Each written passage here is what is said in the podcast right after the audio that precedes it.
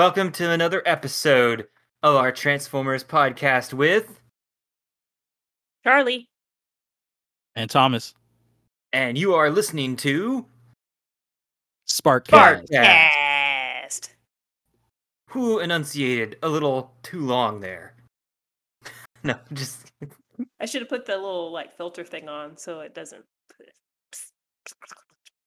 it's season two, episode four. Overall, it's the somethingth episode. I don't know. I didn't write it down. Oh my god, I'm a failure. But the title of the episode is Traitor.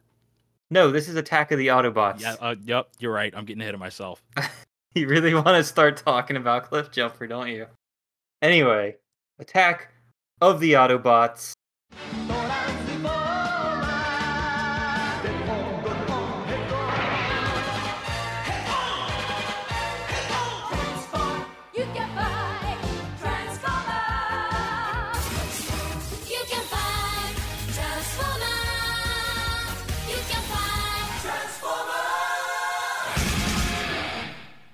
What happens in this story, any one of you? Any one of us? Oh my god, this is uh, Just a brief wreck. summary of the plot in 30 seconds. Okay, well, the Autobots seem to be minding their own business when somehow they got some kind of attitude adjustment, and the Decepticons got them smashing jets at the Air Force base. And okay, I'm I'm terrible at this. Thomas, ha- pick it up. How's it end? It ends with Optimus beating up some people. I thought it ended with him hugging some people. I was trying to remember how this began. How did they get to this? I remember they had to. They detected the Decepticons. Well, let's. So before we begin, a full detail of everything. So I'm going to quickly talk about two things. First is the. Where'd it go? He's more than meets the eye. He's a robot in disguise. This was actually released later due to Skyfire appearing, so it was never actually aired in Japan. It was one of two episodes that instead had to be released years later on Laserdisc. However, when it was released, the entire US theme song was included at the beginning and end of the title because it was just the full US episode, and they got all the original voice cast back together except for two of the voice actors to dub the final two episodes for the Laserdisc release. It even kept in the transitions between the second and third acts where it says we now return to the Transformers. And that was not dubbed in Japanese. It apparently even had English subtitles, but those are not available on the DVDs that I have. But what is interesting is this episode includes the season one opening and ending theme, and the other episode that wasn't aired includes the season two opening and ending theme, and they're clean. They have no credits on them whatsoever.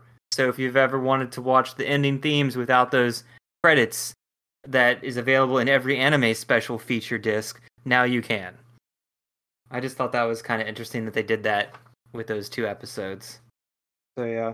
Do you guys even care or pay attention to things like that when you get your anime and it's like, hey, here's the uh, opening and ending themes without credits? The clean openings and, and endings. I always watch those. Eh, I don't- I don't know. Maybe I'll check them out for a few seconds, but I'm generally not. Unless it's an opening or ending sequence that just jumps out at me, which most don't. I'm generally not going to watch it. I care more about the themes themselves. Yeah. Uh, well, this is the the ending is clean, so it's basically just the instrumental. Hmm. But um, but what's interesting is it also came with the original U.S. dialogue uh, as a special feature of this episode too, so they could watch it in the original U.S. version with Japanese subtitles, as well as the new Japanese dub. So that was a cool special feature for the two unreleased episodes, and because of that, there's also no cuts this episode. Sarcasm not appreciated. So the writer for this episode is David Wise. We haven't actually talked about him on Transformers, but we did talk about him on Uh, what's the other show we watched on this podcast? Mighty Batman. Mighty Orbots. The yes. Orbots. Mighty Orbots. He was a writer on one of those. So we did talk about him before, but I still wanted to talk about him here for the main episode. But you should also listen to that section in Mighty Orbots. So we basically, everyone who watched Ninja Turtles would know him because he wrote close to 70 of the episodes for the series. Wow. He wrote 15 episodes of the Transformers, and I think this is the first one we're reviewing for him here. Unfortunately, he did pass away recently in the year 2020. I do know that I've watched him a lot on my TMNT DVDs because he's in a lot of the special features for the first few seasons. Was that his most prolific piece of work? Did he do most of his writing there? Uh, let me see here. I know that. Uh, uh, yeah, it's down there further. Here's a fun fact for him. He named a scientist in one of his Transformers episodes the first and last name on for on one of the actual animators of the show, which I found pretty hilarious. Apparently, he recycles some of his plots from series to series. The most ridiculous example I found, which is kind of hilarious, is an evil AI takes over machines and this happens in his scripts for Transformers, He-Man, Defenders of the Earth, Speed Racer, and Mighty Ducks. An evil AI just decides to start taking over all the robotics and tries to take over the world. Well, I'm going to first say that he didn't come up with that idea, and he's also not the only one who just beats that trope into the ground. That's Oh. everywhere. he also wrote an episode where in Transformers and Ninja Turtles, the good guy makes a machine that the bad guys steal to brainwash the citizens of New York City in both shows. But uh, so basically, some of the other things that he wrote is he did write the Beastmaster 3 movie, the failed Battletoads TV pilot, which isn't really helpful when trying to look him up because the other David Wise was actually a composer that did Battletoads video game music. Oh, Yep. that's a funny coincidence. He wrote a lot of the episodes for Cops, Chippendales, Rescue Rangers, My Little Pony, He-Man, Jim, Batman the Animated Series, The Biskitts, I don't know that one, Godzilla, Space Sentinels, which I've never heard of either, and these were all stuff he wrote a lot for. Anything that was 1 to 3 I didn't include, like Mighty Orbots. That just happened to be one we reviewed here. I think Biskitts was a. I think that's a cartoon about dogs. I'm not mistaken. Cartoon dogs. I was just wondering what Batman episodes he writes. He wrote. I'm also watching He-Man right now, the old series, so I'll probably see his episodes eventually. They had to release the entire complete He-Man and She-Ra for like 30 bucks at Best Buy, so I had to get them. Even though I haven't seen them since I was 2 3 years old. Anyway, that's David Wise. So on with the episode. Other stuff we liked or didn't like, and blah blah blah, our usual little spiel.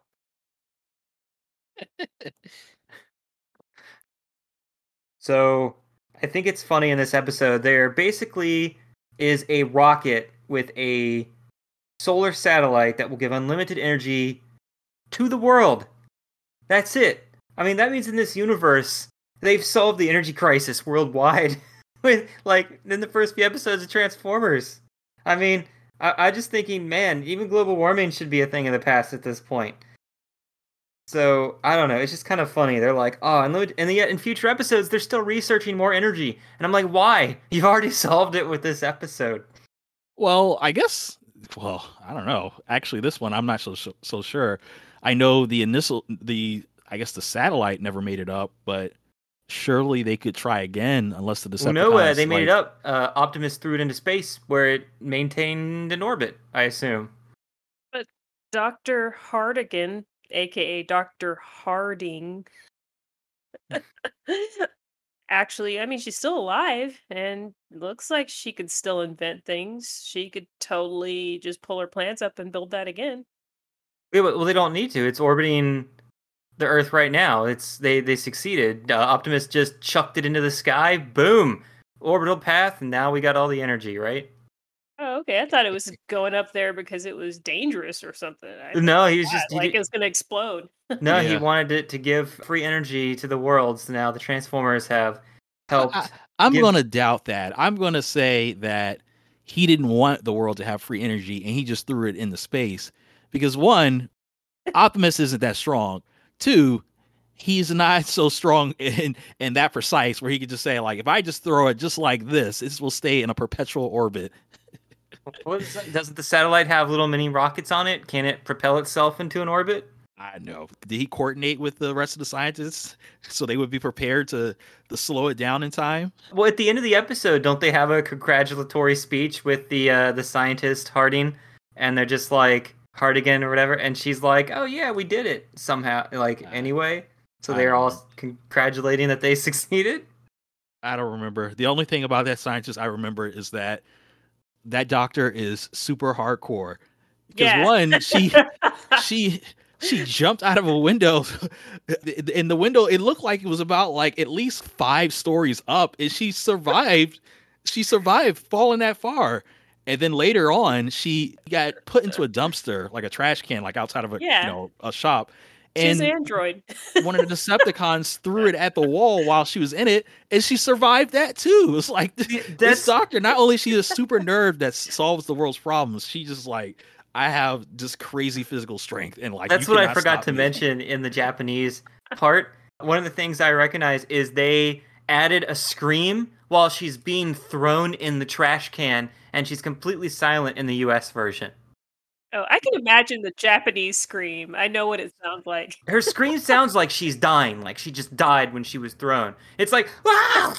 I'm like, No. oh my god. no chance not not after she jumped out that window so the, the american version was more accurate because that wouldn't phase her at all being thrown at a wall after she jumped out of a 10 Well- story building Well, when she Yeah. jumped on, remember, she didn't jump on. I know there was cement below, but she jumped on a parasol that was on top of a table where people were eating, so she landed safely. Well, what right? difference does it make? I mean, do- I- what That- that what have we seen a- that's That's not a trampoline.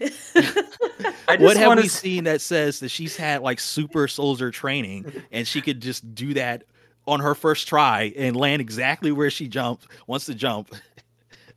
I almost thought she was evil. And she looks back at them too, like, Haha, I got away from you, and runs away. She looked Yeah. like um, a villain, like running away. Like yeah, when she like- turned around and looked back, yeah, I'm, I agree with you, Charlie. When she turned around and looked back, it was like, it. She, I, I, I, that particular shot, I could swear, it was like this came from GI Joe. Like this is like a, uh, Yeah. one of the, one of them undercover, just looking back. I I almost wanted to be like, see if they could. God, what's that show where they test things that to see if it actually works in real life? MythBusters. Mythbusters. I'd like to be funny to see a Mythbusters where like we've got our body double thing here, and we're gonna chuck it five stories below onto the table's Uh, parasol. carousel tent and see if it like can pressure her body or she'll just fall right through it. And And like here we impaled. placed here we placed this human body inside a dumpster and we're gonna chuck it 50 miles an hour at a wall about about 20 yards over and see if the body lives. yeah. Just Yeah, stuff that, like that that. was pretty that was pretty crazy like i they that was def, they definitely made this nothing side character pretty interesting What I think is funny is like just all the episodes we've been watching in Megatron. I'm sure he would find some way to screw up this satellite. He would find out that it provides unlimited energy forever, and he would still find some BS way to destroy it by trying to get more energy out of it faster.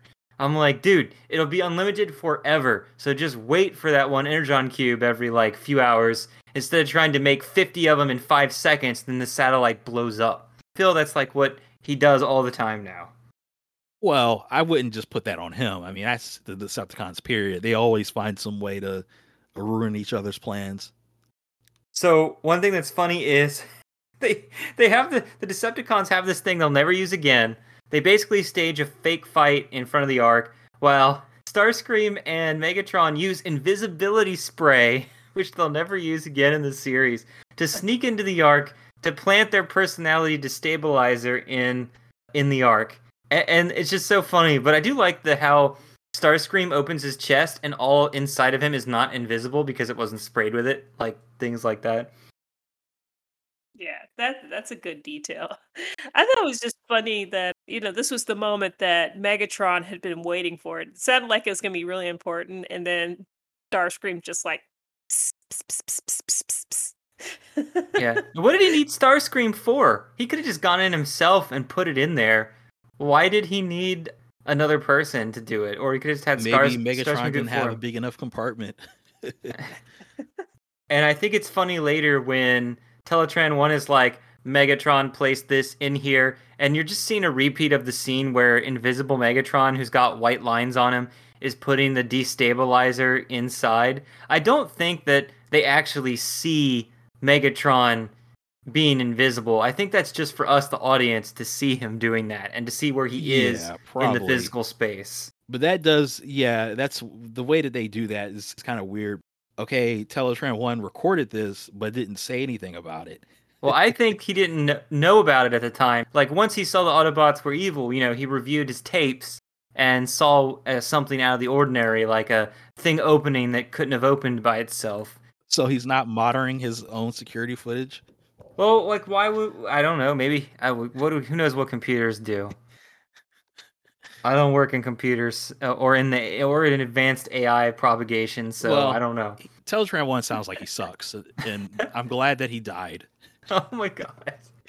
so that was the first thing that jumped out to me with this episode was that immediately it opens up with Teletran 1 with a voice and he's like a character.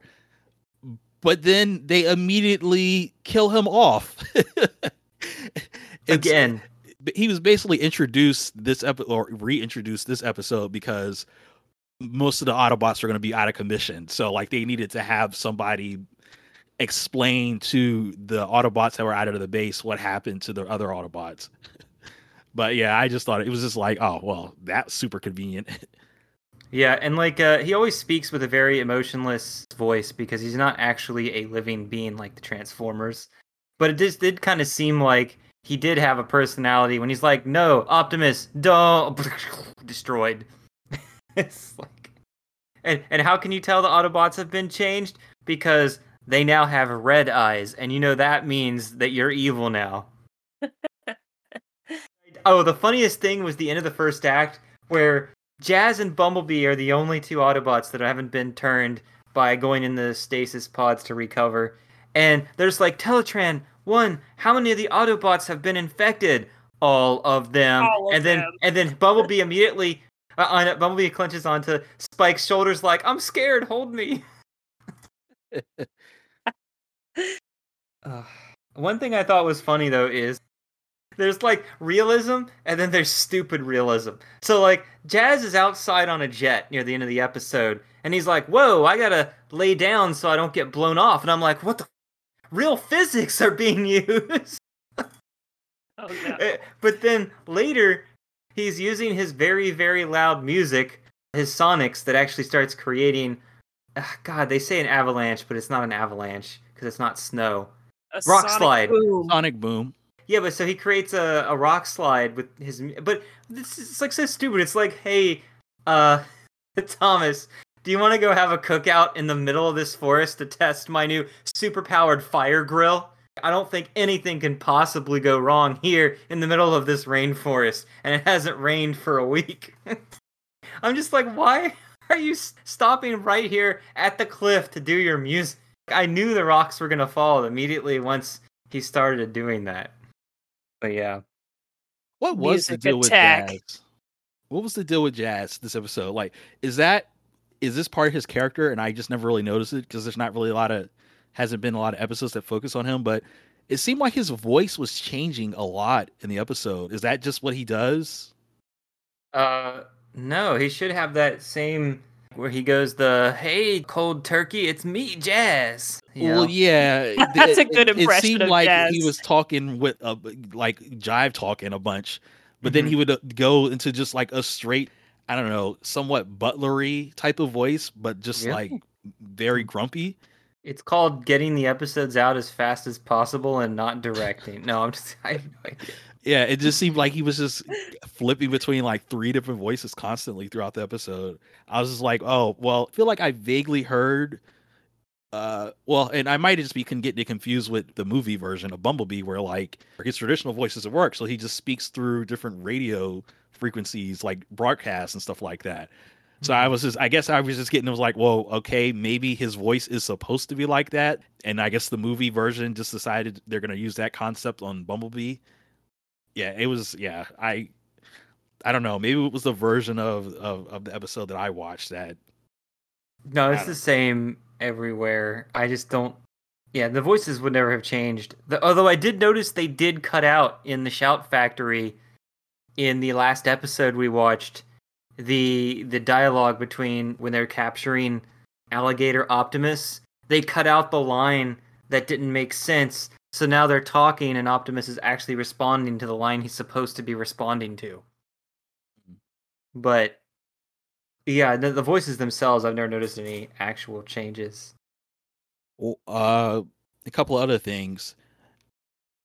So throughout this episode, and really through a lot of different series that were on at the time, there's a lot of fights that happen between characters, and they're always shooting their lasers and constantly just missing each other until the plot says, "Oh, you should actually get hit this time."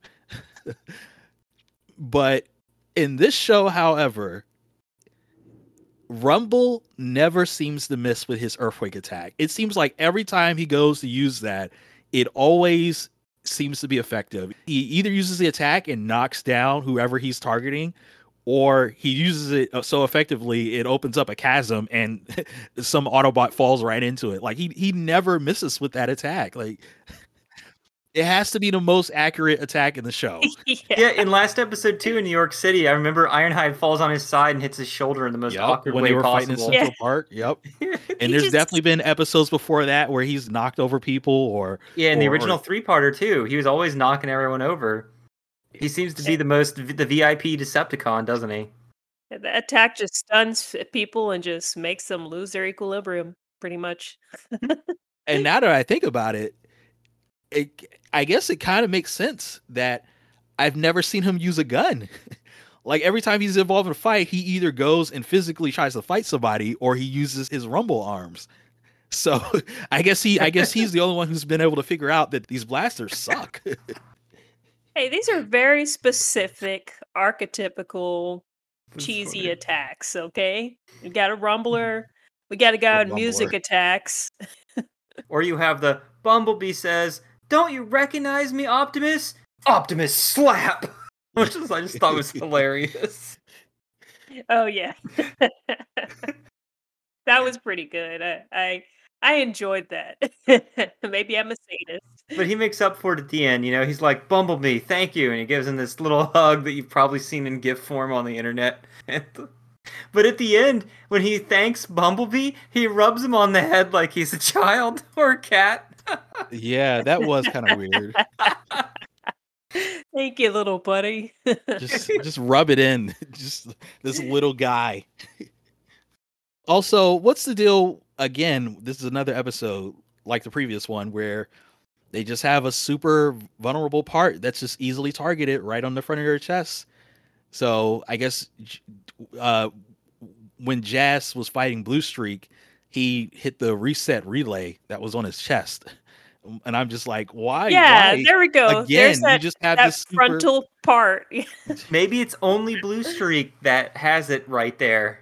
I was thinking about that earlier when you said nobody misses with lasers. I was like, they do if they throw weights at them. well, no, the lasers, the lasers always miss, but Rumble's attacks, his his attacks never miss. But why did Jazz hit him? Because instead of shooting a laser, he threw an Autobot weight training apparatus at him. yeah, they really got to get get rid of those lasers.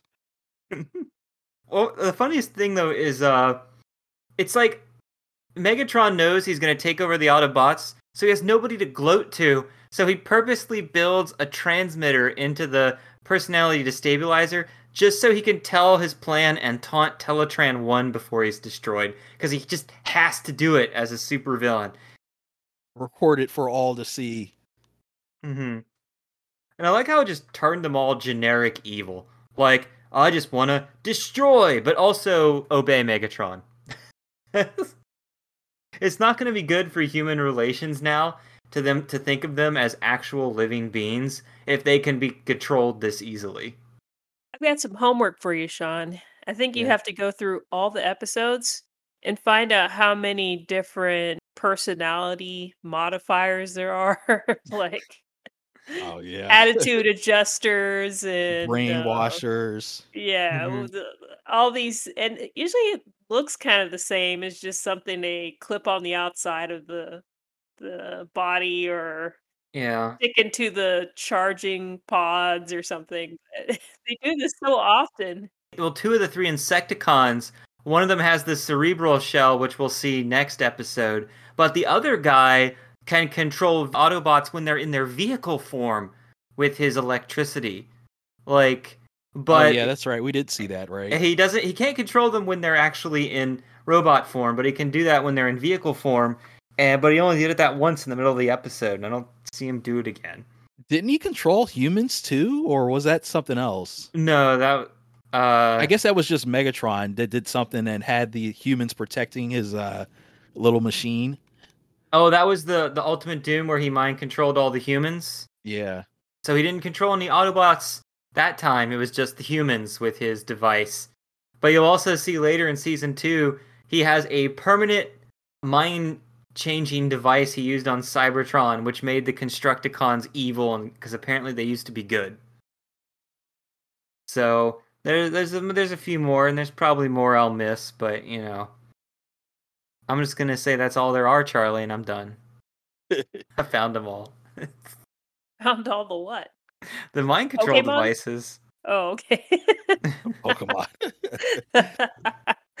Yeah.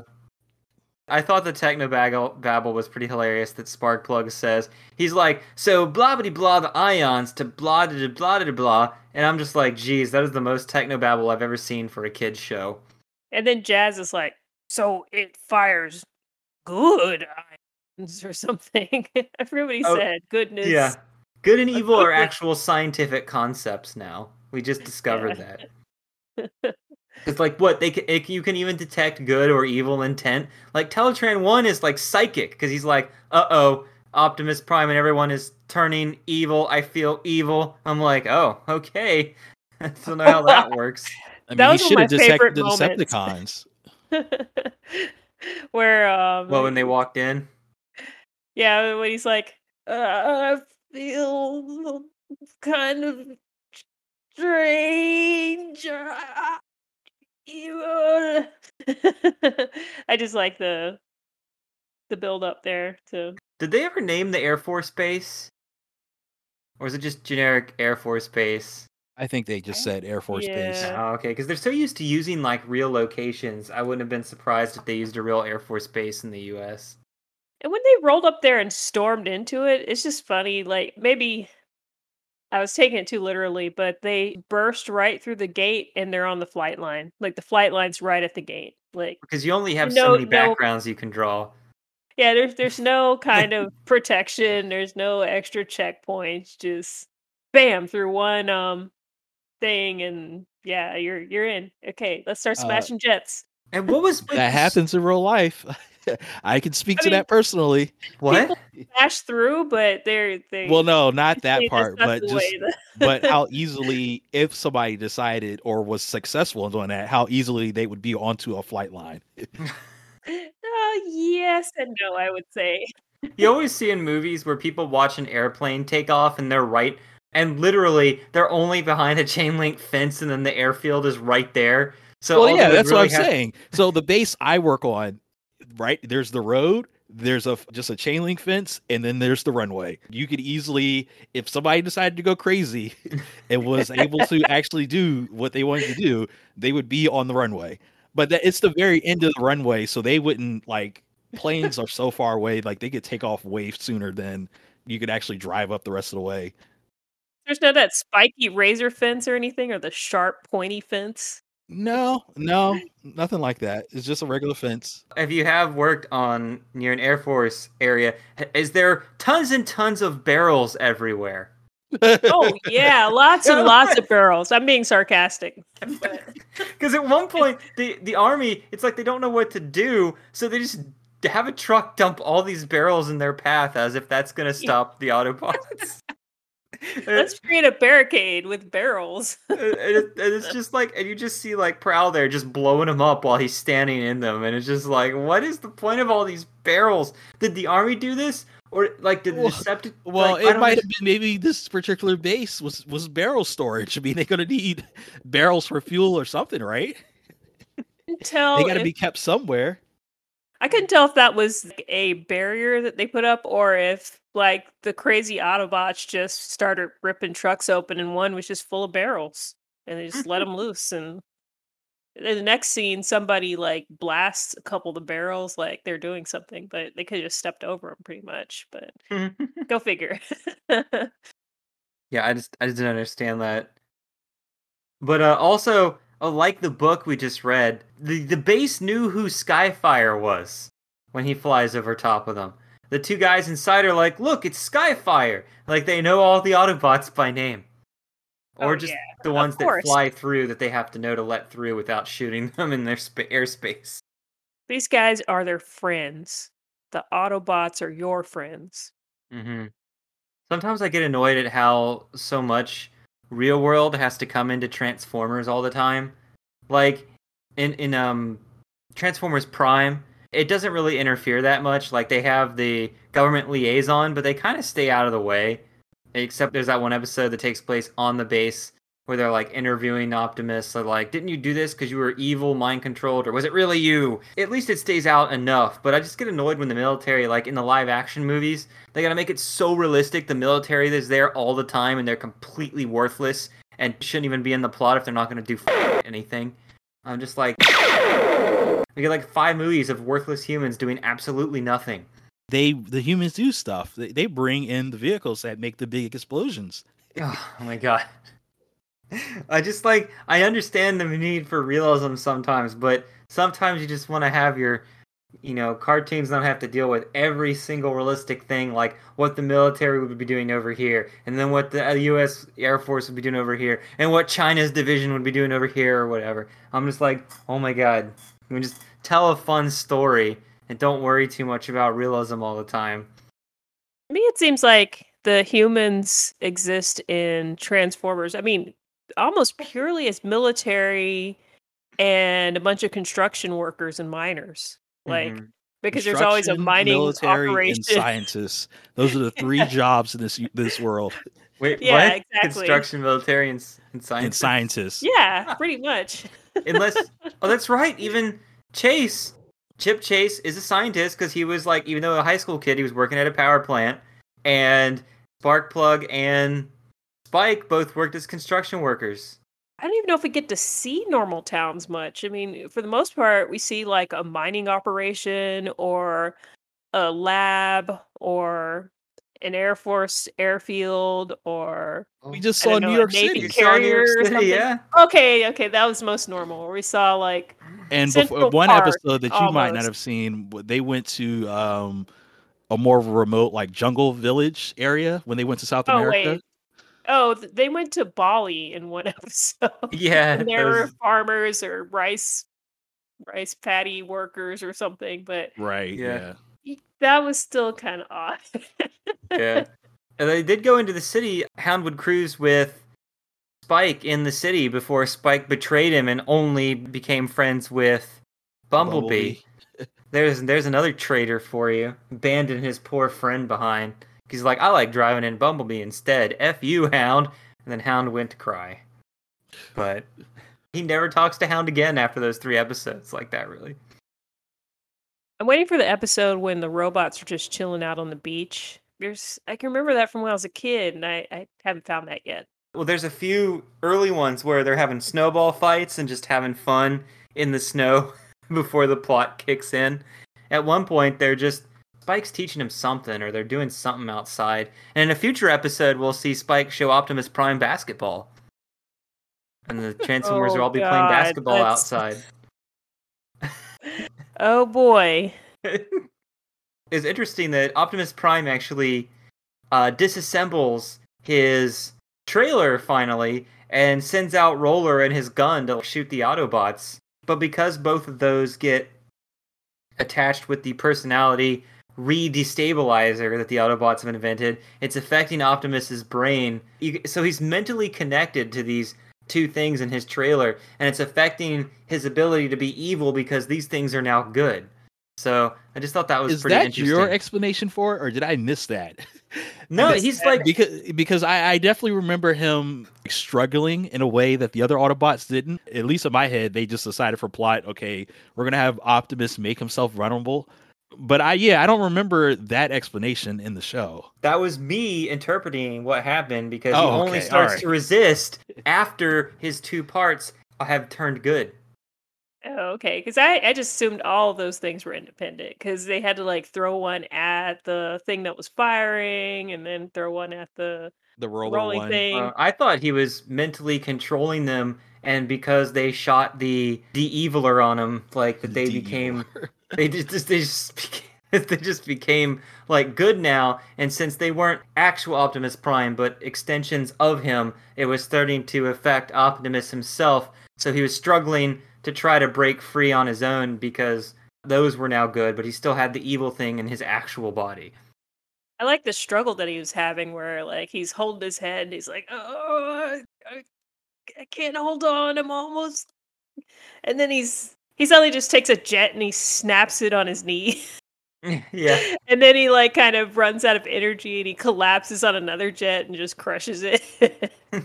and he's like, Bumblebee, quick, help me. And Bumblebee just jams the uh, attitude adjuster into his knee. Mhm. uh, So next we have animation errors. So there was a pretty big one where Ratchet is standing up front and Blue Streak is behind him, but they put the giant red cross on Blue Streak's body instead of Ratchet.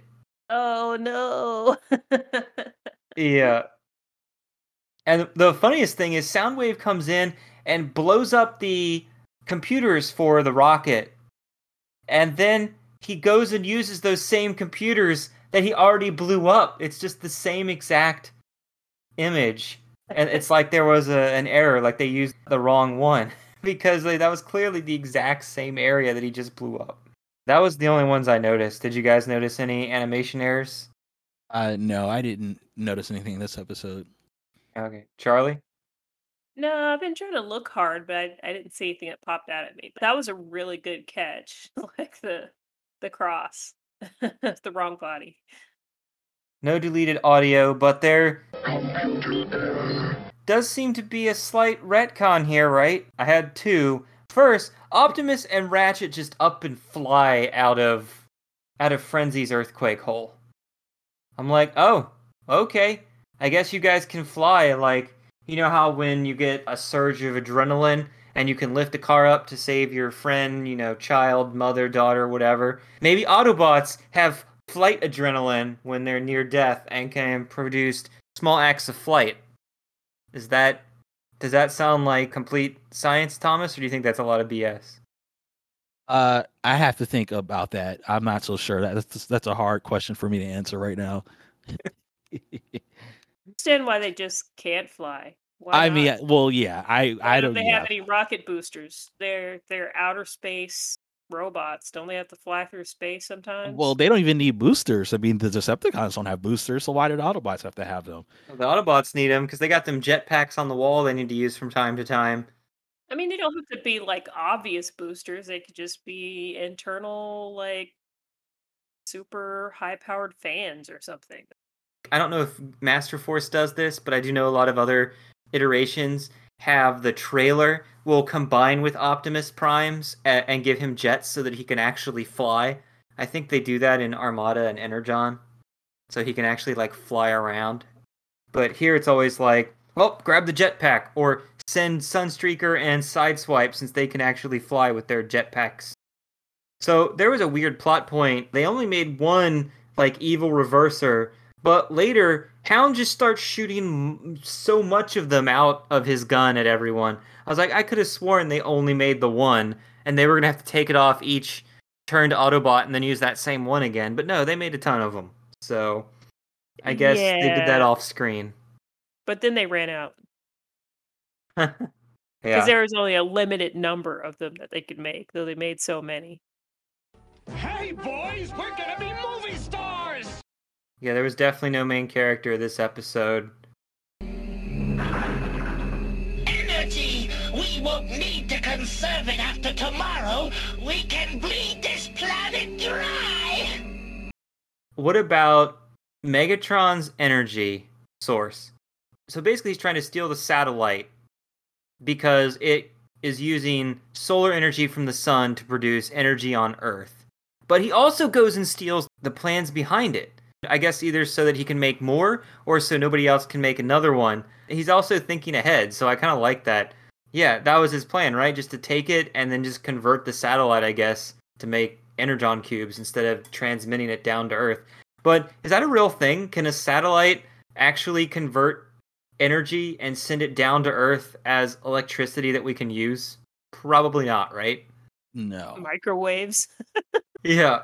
So we don't have we don't have the technology to just transfer something from the sun into more energy from unless there's a giant wire connecting the satellite all the way down to Earth, right? Uh, electromagnetic induction, like some kind of giant electromagnetic electromagnet or something. I don't know. So I don't see how the satellite would give energy to the Earth in in a realistic way. But Let's hope that never happens. What we have a solar satellite. Yeah, solar energy um distributing satellite.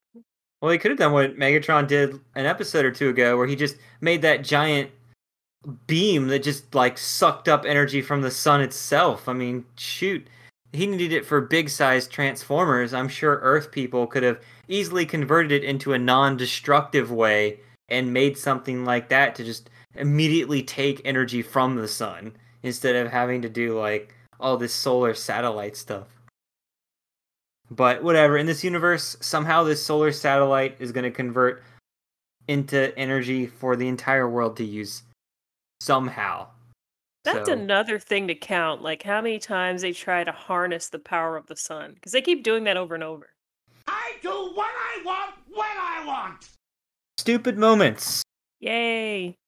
I like how Optimus, in the very beginning of the episode, he says, My warning diode is pulsating. I'm like, what? Do you have spider sense? And they just start making stuff up all the time. Like, I think in the next episode, Cliffjumper's like, My, you know, truth telling apparatus is going off or something. I'm like, BS, you don't have that. I just thought it was funny that Optimus said something like that. Uh, I already mentioned the thing about testing the speakers at the cliff. How about the way um Decepticon Rumble says in a very nasally voice, "Bye bye, baby," as he pounds the ground, creating an instant chasm for Prime and Ratchet to fall into. oh yeah, he definitely says that in the Japanese version too, and it's also hilarious. It's just so corny. Like, I- I he say it in English? Guy... Yeah, he says it in English. Oh no. Yep. Uh, Japanese English or or No, yeah, Japanese English, but it was it in sounded pretty. English? No, it's bye bye baby, the same thing. oh, okay. Go figure. Okay, yeah. Hmm. They must have thought that was like gold or something. Well, you already mentioned earlier he cocked his reset relay. I'm like, what? They just have those resets like randomly in their body. Because what was it last episode? Megatron just waved a wand and was like, "Ha! I paralyzed you with my magic wand." yeah. Everything is on the front of their body, so it's super easy to like act this out. LARPing made easy. Al- Also, I have some stupid Megatron moments here. So they say we're gonna have to stop the rocket launch. Megatron bursts in and goes, "No, it's gonna continue." Immediately shoots and blows up the computer. you need those to set off the rocket. yeah. uh, How are you, Megatron, and who knows how many Decepticons going to ride a human-sized shuttle to Cybertron? And, and you see they do fit in it somehow, like five of them. But then he leaves the door open. I- I'm just like you realize that once you enter the atmosphere, everything inside is going to get destroyed or blow up. You need to close that door before you get up past the atmosphere. Ugh. I'm just like Megatron. Your ideas. I was like, why are you leader? Oh man. Uh, oh, we will explore that further in the next episode. uh, well, I think the stupidest moment of all was the loudspeaker guy, Dr. Hardigan, Dr. Harding. A Yeah. party of enemy Autobots is attacking this building. Yeah. And then, like, the female scientist looks perplexed for a moment. I'm like, it's because she's not sure if that was her name they were calling or the other doctor. Why did they Dr. did they say her name two different ways in the show? Yeah, they said Oh, it wrong over the loudspeaker, and it wasn't corrected. It was just like it was just like Doctor Hardigan, Doctor Harding. That's what Uh, it sounded like, anyway. I tried that's to listen to that that's several just realism. times. Like that that that has to happen in real life, right? Well, they didn't correct it on the loudspeaker, right? It was just like they said her name No. twice. They said it twice, but but one time it was different. Jeez.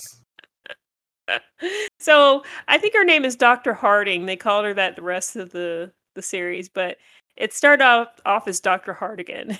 that was the first thing that hit my ears, and I'm like, what the hell? Uh, I do have "Bye Bye Baby" written on here as a note. Um, one thing I thought was funny is also is they're like, well, we're gonna go repair, repair the planes we destroyed. I was like, they, they exploded. How are you? How are you gonna repair exploded aircraft? We can't even do guess that with our technology now. It's and like- they're they've they've been broken across knees, you know, like Prime just takes one and just breaks it over his knee. Like I, I hope you like building aircraft from scratch because you're going to be That doing is that pretty for dumb. the next next year or two. One of the funniest things I thought was just so stupid and unrealistic is when Dr. Harding is on the phone when we first introduced to her, she's like, You say you're launching my satellite now? And I imagine the phone call is, Doctor, we're launching your satellite today. Would you happen to drop everything and come over to see it so you could help us? We're telling you this just right now because we forgot. and she's just, she's just like, oh, I'll just stop everything I'm doing and go over there. That and its launch is happening like right now. like she she didn't have any idea it was happening until that phone call. Like who- does a launch like that at a random time? Like, hey, we're going out to lunch and we're going to launch your rocket. You you in? You coming? Did you guys have anything other kind of stupid moments that you wanted to mention in this episode before we end on this episode? Just the quotes. The Megatron always has a method to his madness. Prime says. Thomas, any other funny, stupid things you want to mention? No, I don't have anything else. Any final episode thoughts? Hey, come back! You didn't finish your nickel-plated knuckle sandwich. yeah. Uh,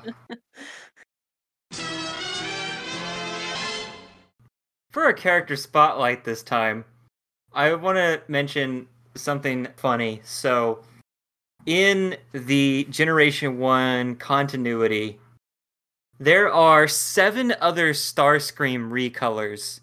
And we're not going to do any of them because F that, they're not real. They only got made later in life, not in the actual continuity of the cartoons, the toys. They don't have names until much later.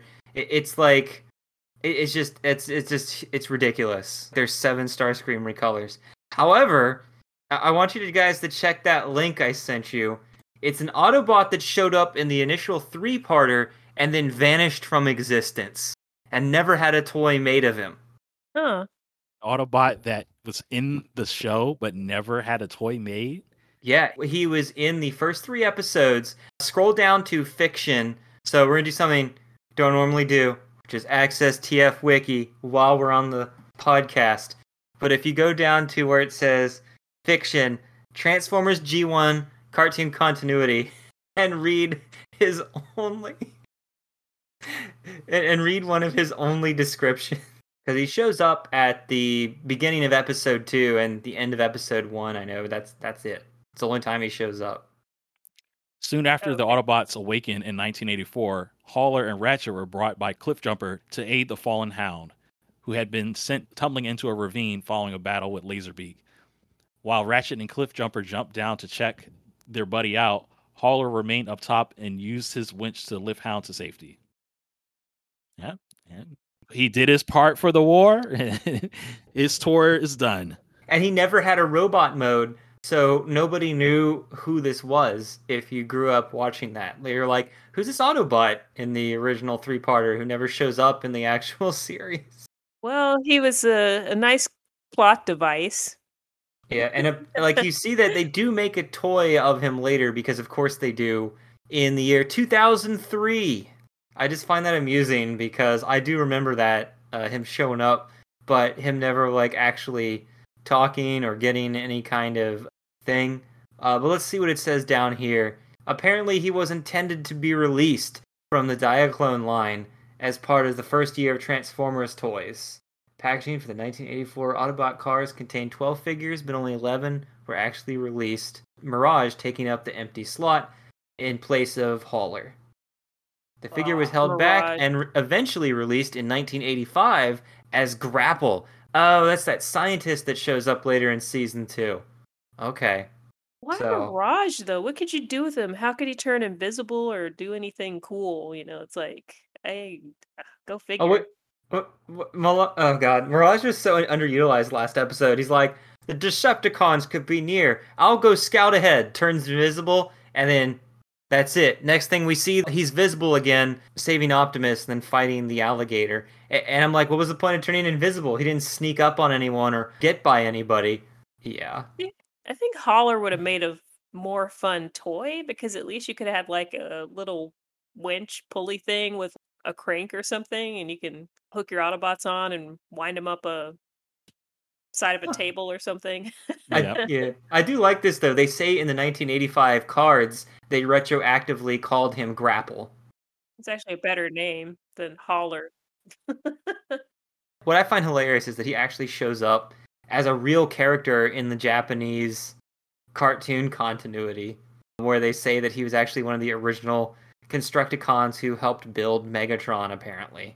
So I just thought that was amusing, and I wanted to show you guys that. I didn't even know he was gonna. They later made Grapple basically that guy. I think I might have noticed him if I had been a kid because I mm. always used to pick out the most obscure cartoon character that mm. just doesn't show up. And I'm like, oh my god, here's an episode with a cartoon character in it, you know, like um I'm trying to think of an example. I remember I think the Gummi Bear series had like this blue weird bear they met on some island or something and you know, like just just weird mm. stuff. Like I might have noticed that there was a Hauler, but Um, I'm glad it took for a character that was in there from the very beginning. It took 60 episodes for Sean to point him out. oh my god! Because I, I mean, I'm like, this is news to me. I'm like, okay, yeah. I mean, the winch guy was there. All this other stuff. I'd even, I couldn't even remember that he was being overlooked. You remember how on Cybertron there's like a green Starscream and a yellow Starscream, but there's seven of them. I'm like, yeah, that's that's too much. it's like, why were there? They kept recoloring Starscream. Why did they never recolor Reflector to be different colors to make it look like it was different people? speaking of recolors, I'm sorry, Blue Streak still bothers the hell out of me because he's he's just red. Like there's I- red I thought he was gray with and- gray and white. Yeah, it's or they usually use red, white, and gray, and it's just why is his name Blue Streak? There's no blue on him. Is he supposed to be a police car? I think he's a police car, right? Uh no, Prowl is the police car. Okay, what is? I mean, doesn't he have a blue stripe on him? His car or something when he turns into the car? Or He's just all that gray is actually blue in the comic book. I don't know if it is in his actual toy though. It's been a Oh, while. okay. I have to But check he- the toy. he's no, he's red in the toy. What the heck? It's red on the original toy. Uh, no idea why he's called Blue Streak then. That bothers the hell out of me. It's just like, oh my god, there's no blue. What's blue streak blue? No, His you his windows his It's windows reflect the blue sky. I mean, there's a little bit of blue there. Oh well, as we've seen in the end credits, there is a blue car that shows up. Uh, we've got four more episodes of the original Transformers before the season two people start showing up, and I'm wondering if that is just Blue Streak finally painted blue. I guess. I've seen a Uh, lot of action figures where he is actually blue, and there's the Nissan transforming one. That one's actually pretty cool because it's a Z car. But yeah, I mean, he would have not been blue like originally. I see a red and gray Z car Yeah. also, so it's like, go figure. But th- it just bothers me. He's, he doesn't have a drop of blue on him at all. when they couldn't get the name Blue Streak for copyright reasons, his name did become Silver Streak for a few years till they got the copyright back. If I'm recalling from our actual Blue Streak character spotlight from episodes ago. It's a better name for him. Silver Streak. I like that. Yeah, so anyway, we hope you have enjoyed our look at Attack of the Autobots. And we thank you for listening to another exciting episode of Sparkcast. And signing off, this is Sean. Carly. And Thomas.